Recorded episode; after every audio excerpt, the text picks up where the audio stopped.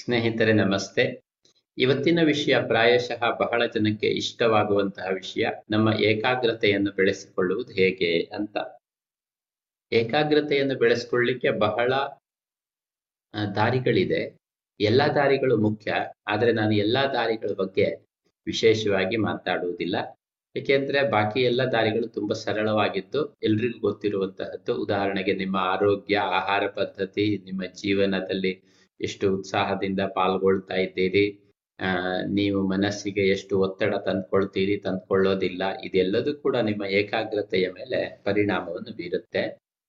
ಅದೆಲ್ಲ ಒಂದು ಬೇಸಿಕ್ ಆಗಿರುವ ಒಂದು ಅವಶ್ಯಕತೆ ಇದ್ದ ಹಾಗೆ ನಾವು ಏಕಾಗ್ರತೆಯಿಂದ ಏನಾದರೂ ಕೆಲಸ ಮಾಡಬೇಕು ಅಂತಂದ್ರೆ.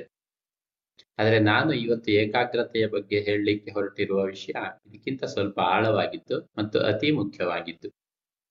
ಅತಿ ಮುಖ್ಯವಾಗಿದ್ದು ಯಾಕೆ ಅಂದ್ರೆ ನಿಮಗೆ ನಿಮ್ಮ ಶರೀರದ ಆರೋಗ್ಯ, ನಿದ್ದೆ, ಆಹಾರ ಇದೆಲ್ಲ ಕೂಡ ಚೆನ್ನಾಗಿದ್ರು ಕೂಡ ನಾನು ಇವತ್ತು ಹೇಳುವಂತಹ ವಿಷಯ ನಿಮ್ಮಲ್ಲಿ ಇಲ್ಲದೆ ಇದ್ರೆ ನಿಮಗೆ ಖಂಡಿತ ಏಕಾಗ್ರತೆ ಬರುವುದೇ ಇಲ್ಲ. ನಾನು ಇದನ್ನ ಗ್ಯಾರಂಟಿ ಕೊಡ್ತೀನಿ. ಜೊತೆಗೆ ನಿಮ್ಗೆ ಇವತ್ತು ನಾನು ಹೇಳುವ ವಿಷಯ ಈ ಸಂಗತಿ ನಿಮ್ಮಲ್ಲಿ ಇದ್ರೆ ನಿಮ್ಗೆ ಖಂಡಿತ ಈ ಬೇರೆಯದೆಲ್ಲ ಚೆನ್ನಾಗಿಲ್ಲದೆ ಇದ್ರೂ ಕೂಡ ನೀವು- ತುಂಬಾ ಏಕಾಗ್ರತೆಯಿಂದ ಇರ್ಲಿಕ್ಕೆ ಸಾಧ್ಯವಾಗುತ್ತೆ. ಮೊದಲನೇದಾಗಿ ಏಕಾಗ್ರತೆ ಎನ್ನುವುದು ನಮ್ಮ ವ್ಯಕ್ತಿತ್ವದ ಒಂದು ಭಾಗ, ಸೃಷ್ಟಿಯ ಒಂದು ಭಾಗ.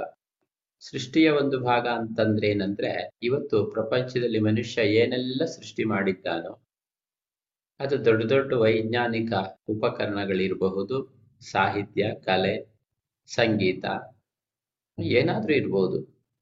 ಈ ಬೆಳೆದು ಬಂದಿರುವ ಮಹಾನ್ ನಾಗರಿಕತೆ, ಸಂಸ್ಕೃತಿ ಇವೆಲ್ಲದೂ ಕೂಡ ವಿಜ್ಞಾನ, ಇವೆಲ್ಲವೂ ಕೂಡ ಖಂಡಿತವಾಗಿ ಮನುಷ್ಯನ ಏಕಾಗ್ರತೆಯ ಪರಿಣಾಮವೇ ಹೌದು.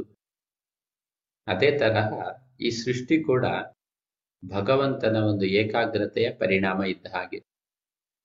ಅಂದ್ರೆ ಭಗವಂತನ ಏಕಾಗ್ರತೆ ಅಂದ್ರೆ ಭಗವಂತ ಯಾವಾಗ ಈ ತರಹದೊಂದು ಸೃಷ್ಟಿ ಆಗ್ಬೇಕು ಅಂತ ಮನಸ್ಸು ಮಾಡ್ದ ಆ ತಕ್ಷಣದಲ್ಲಿ ಸೃಷ್ಟಿ ಆಯ್ತು ಅಂತ ಹೇಳ್ತಾರೆ. ಮನುಷ್ಯರಾಗಿ ನಮಗೆ ಏಕಾಗ್ರತೆ ತುಂಬಾ ಅಗತ್ಯ. ಆದರೆ ಬಹಳ ಜನರ ಕಂಪ್ಲೇಂಟ್ ವಾಸ್ತವಿಕವಾಗಿ ತಪ್ಪು. ಏನ್ ಕಂಪ್ಲೇಂಟ್ ಅಂದ್ರೆ ಬಹಳ ಜನ ಹೇಳ್ತಾರೆ, ನನಗೆ ಏಕಾಗ್ರತೆಯೇ ಇಲ್ಲ, ನನಗೆ ಸ್ವಲ್ಪ ಏಕಾಗ್ರತೆಯ ಸಮಸ್ಯೆ ಇದೆ ಅಂತ. ಮಕ್ಕಳ ಬಗ್ಗೆನೂ ಹೇಳ್ತಾರೆ, ನನ್ನ ಮಕ್ಕಳಿಗೆ, ಅಥವಾ ನನ್ನ ಮಗುವಿಗೆ ಏಕಾಗ್ರತೆ ಇಲ್ಲ, ಸ್ವಲ್ಪ ಏಕಾಗ್ರತೆ ಬರೋ ತರ ಏನಾದ್ರೂ ಬಾಡಿ ಅಂತ. ಇದು ಸುಳ್ಳು ಅಂತ. ಯಾಕೆ? ಯಾಕೆ ಅಂತಂದ್ರೆ ನಿಮ್ಗೆ ಏಕಾಗ್ರತೆ ಖಂಡಿತ ಇದೆ. ಉದಾಹರಣೆಗೆ, ನಿಮ್ಗೆ ಇವಾಗ ಐವತ್ತು ವರ್ಷ ಆಗಿದ್ರು. ನೀವು ಮದುವೆ ದಿವಸ ಯಾವ ತರಹ ಡ್ರೆಸ್ ಮಾಡ್ಕೊಂಡಿದ್ರಿ ಅಂತ ನಿಮ್ಗೆ ಕೇಳಿದ್ರೆ ನಿಮ್ಗೆ ನೆನಪಾಗತ್ತೆ.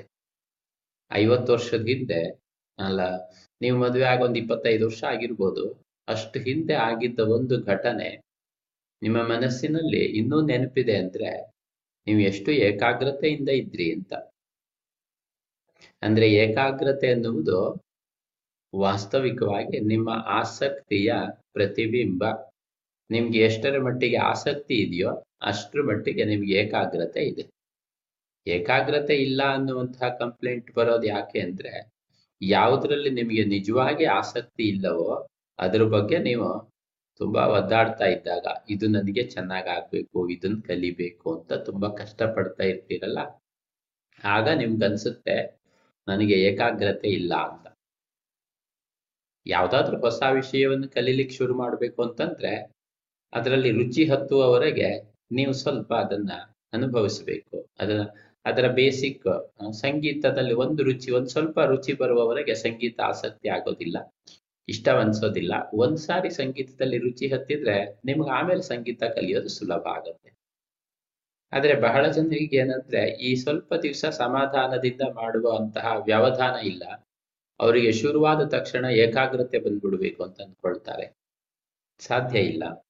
ಮೊದಲನೇದು ಏಕಾಗ್ರತೆಗೆ ಅತ್ಯವಶ್ಯಕವಾಗಿ ಬೇಕಾಗಿದ್ದು ಮತ್ತು ಬೇಕೇ ಬೇಕಾಗಿದ್ದು ಯಾವ್ದಿಲ್ಲದೆ ಇದ್ರೆ ಏಕಾಗ್ರತೆ ಬರೋದಿಲ್ವೋ, ಯಾವ್ದಿದ್ರೆ ಏಕಾಗ್ರತೆ ಖಂಡಿತ ಇಂದಲ್ಲ ನಾಳೆ ಸಿದ್ಧಿ ಆಗುತ್ತೋ ಅದ್ರ ಹೆಸರು ಆಸಕ್ತಿ ಅಂತ.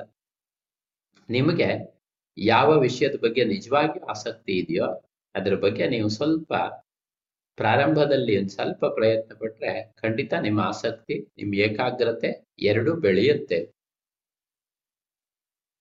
ಏಕಾಗ್ರತೆಯ ಶಕ್ತಿ ಬೆಳೀತಾ ಇದ್ದ ಹಾಗೆ ನಿಮ್ಗೆ ಹೆಚ್ಚು ಹೆಚ್ಚು ಸೂಕ್ಷ್ಮವಾದ ವಿಷಯಗಳ ಬಗ್ಗೆ ಏಕಾಗ್ರತೆ ಮಾಡಲಿಕ್ಕೆ ಸಾಧ್ಯ ಆಗುತ್ತೆ. ಸ್ಥೂಲವಾದ ವಿಷಯಗಳ ಬಗ್ಗೆ ಏಕಾಗ್ರತೆ ಮಾಡೋದು ಸ್ವಲ್ಪ ಸುಲಭ. ಈಗ ಉದಾಹರಣೆಗೆ ಕ್ರಿಕೆಟ್ ಆಟದಲ್ಲಿ ನಿಮ್ಗೆ ತುಂಬಾ ಆಸಕ್ತಿ, ಕ್ರಿಕೆಟ್ ನೋಡ್ತಾ ಇದ್ದಾಗ ತುಂಬಾ ಖುಷಿ ಪಡ್ತೀರಿ ನೀವು. ಅದು ತನ್ನಷ್ಟಕ್ಕೆ ಅದರಲ್ಲಿ ನಿಮ್ಮ ಮನಸ್ಸನ್ನ ಸೆಳ್ಕೊಂಡು ಹೋಗುತ್ತೆ. ಏಕೆಂದ್ರೆ ಹೊರಗಡೆಗೆ ಸ್ಥೂಲವಾಗಿ ಆಡ್ತಾ ಇರುವ ಆಟಗಾರರು, ಬಾಲು, ಚೆಂಡು ಅದೆಲ್ಲ ನಿಮ್ಗೆ ಕಾಣಿಸ್ತಾ ಇರುತ್ತೆ.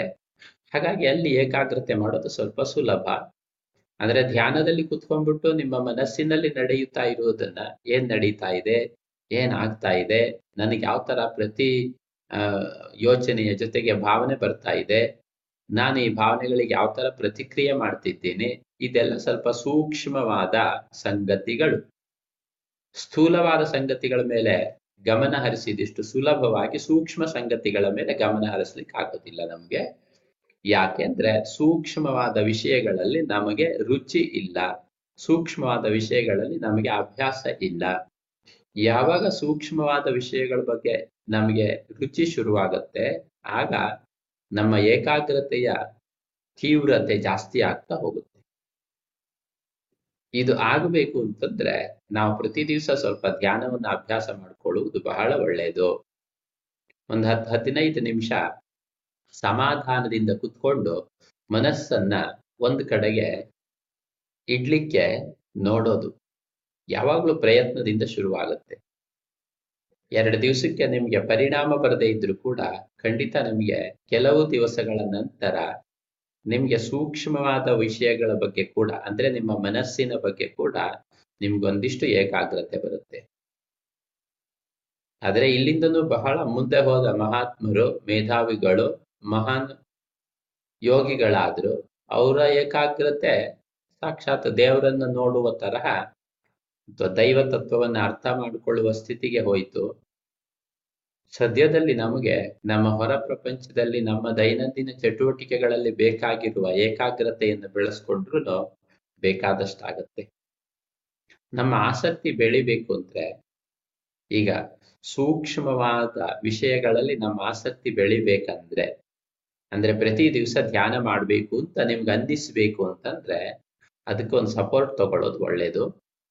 ಯಾವ ಸಪೋರ್ಟ್ ಅಂದ್ರೆ ಯಾರು ಪ್ರತಿ ದಿವಸ ಧ್ಯಾನ ಮಾಡ್ತಾ ಇರ್ತಾರೋ ಅಂತಹವರ ಜೊತೆಗೆ ಇರ್ಬೇಕು.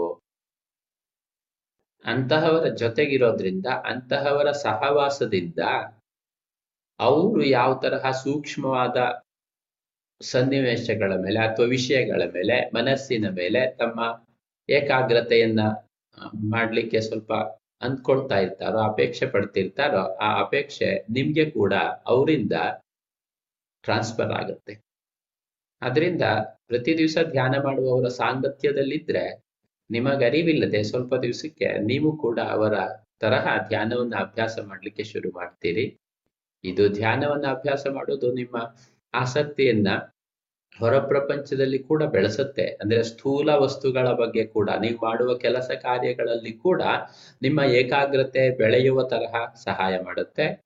ಮತ್ತೆ ಸೂಕ್ಷ್ಮ ವಸ್ತುಗಳ ಬಗ್ಗೆ ಕೂಡ, ಅಂದ್ರೆ ನಿಮ್ಮ ಮನಸ್ಸಿನ ಬಗ್ಗೆ ಕೂಡ ನಿಮ್ಗೆ ಒಂದಿಷ್ಟು ಅರಿವನ್ನ ಮಾಡ್ಕೊಡೋದಕ್ಕೆ ಧ್ಯಾನದ ಪ್ರತಿನಿತ್ಯದ ಅಭ್ಯಾಸ ಸಹಾಯ ಮಾಡುತ್ತೆ.